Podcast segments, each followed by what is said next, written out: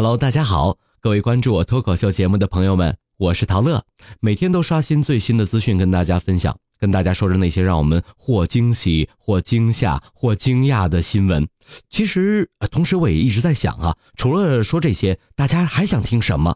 最近发现，大家在二零一九年开年以来啊，好像都变得特别焦虑。什么大环境啊，什么怎么怎么着的工作呀、生活呀、爱情啊，好像压力都接踵而来。我在想啊，有没有可能和我的各行各业的各位高手朋友联合起来，帮大家来出出主意，说点什么可以解决大家焦虑或者困惑的有意思的干货内容？所以今天想问问大家，最希望听到哪些话题？是情感的，还是职场的？是工作当中的，还是生活当中的？各种都可以，大家记得在评论区留言哦。想听什么样的类型，记得告诉我。新浪微博您可以搜索“西湖之声陶乐”，私信我就可以了，或者在喜马拉雅的评论当中就可以直接说。我很期待您的回复，因为新的节目马上就要上马了。希望二零一九年我也可以全新出发，用更好听的节目跟大家分享生活当中那些最快乐的感受。整合门户新锐点评。包罗万象，热门话题，有请陶乐慕容长寿。整合最新陈所有的网络热点，关注上班路上朋友们的欢乐心情。这里是陶乐慕容加速度之痛秀。从成都飞往迪拜的航班，因为呢巴基斯坦的空域关闭返航，由于呢没有选装放油设备，那么飞机呢就只能在空中啊盘旋将近六个小时，来消耗这个燃油来减重，太吓人了，至少绕了有三十圈才最后到达成都机场。川航回应说，在这个申请临时航路获批之后啊，这个航班已经于二十八号的一点十二分啊飞起飞前往迪拜了。就二十八号的九点五十八分就到了啊！是啊，这。嗯，去一次迪拜啊，就是买了机票，请完假啊，睡醒一看，呀，怎么还在成都？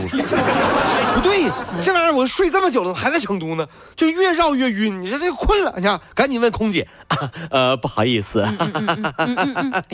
空姐，空姐你好，你好哈，我我我不要水，我也不要吃的，我就想问一下，这什么情况啊？我都睡醒了，怎么还在成都呢？嗯，空姐是这么说的。嗯，先生别担心，我们只是在燃烧。我的卡路里，吓死了！什么玩意儿？你这烧油呢？烧卡路，燃烧你的卡路里，吓唬谁？你好。广东六旬的老太欧某呢，经过某步行街的时候，一条趴在台阶上休息的棕色泰迪犬。然后呢，向他靠近，站起来呢，就朝他走了两步。那么欧某呢，就见这个小狗没拴绳，有点害怕，下意识的就往边躲了两步，一下子没站稳，倒地上了。之后呢，医院评定为九级伤残。哎呦。欧某呢准备起诉这个狗主人高某，那么法院认为说高某的泰迪犬没有取得犬类准养证啊，没有准养证，而且没有拴狗绳，所以主人要对这个老太太欧某呢，就是他构成了侵权，应该全部赔偿。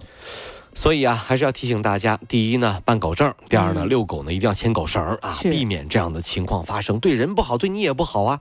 如果这家里养的不是什么泰迪，养的什么哈士奇呀、阿拉斯加大型的雪橇犬啊，这些朋友遛狗出门之前呢，以后得这样啊：爸爸妈妈在前面走，干嘛呢？举牌，牌子上写着两个大字啊：肃静回避。县官老爷来了，哇，肃静！妈妈在后面讲，回避。然后这时候你在后面拿着小喇叭喊：“各位请注意，各位请注意，我们家狗不咬人，我们家狗不咬人。它是哈士奇，不是狼。它是哈士奇，不是狼。我们家狗不咬人。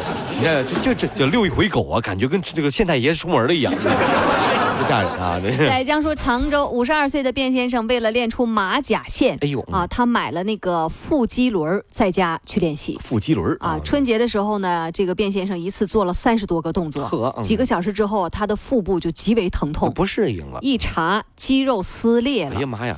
医生表示说啊，这以后不能做类似的锻炼啊，还要避免剧烈的咳嗽以及用力上厕所都不行。你们练腹肌练残疾了，是练练出毛病了。真的是有的时候健。身这事儿哈，对男人来说是不公平的。怎么讲？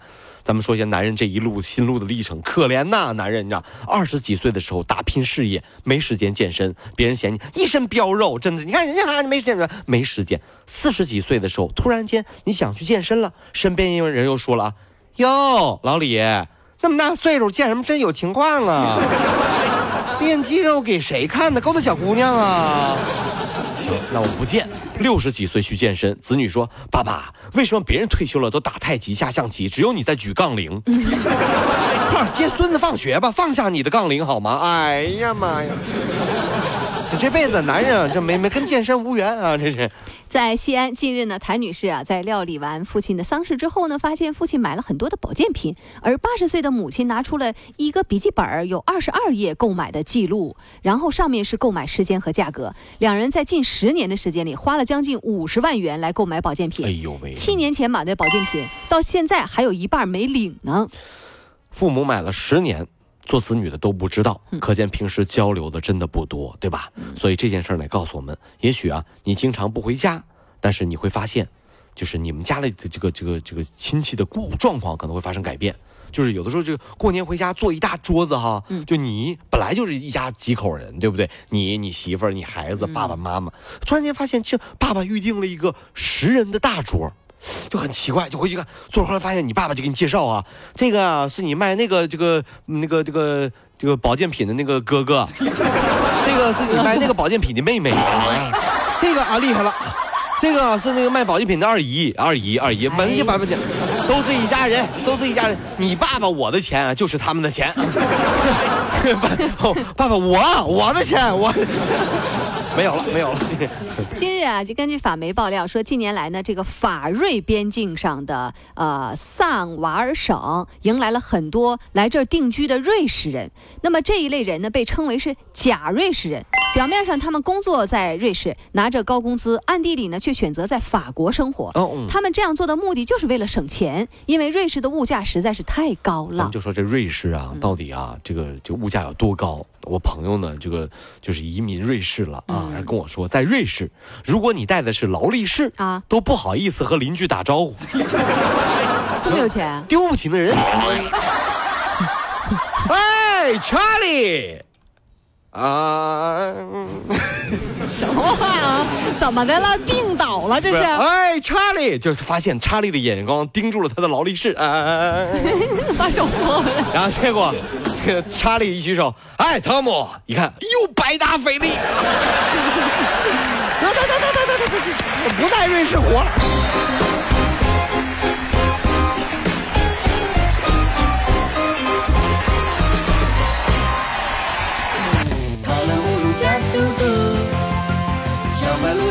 so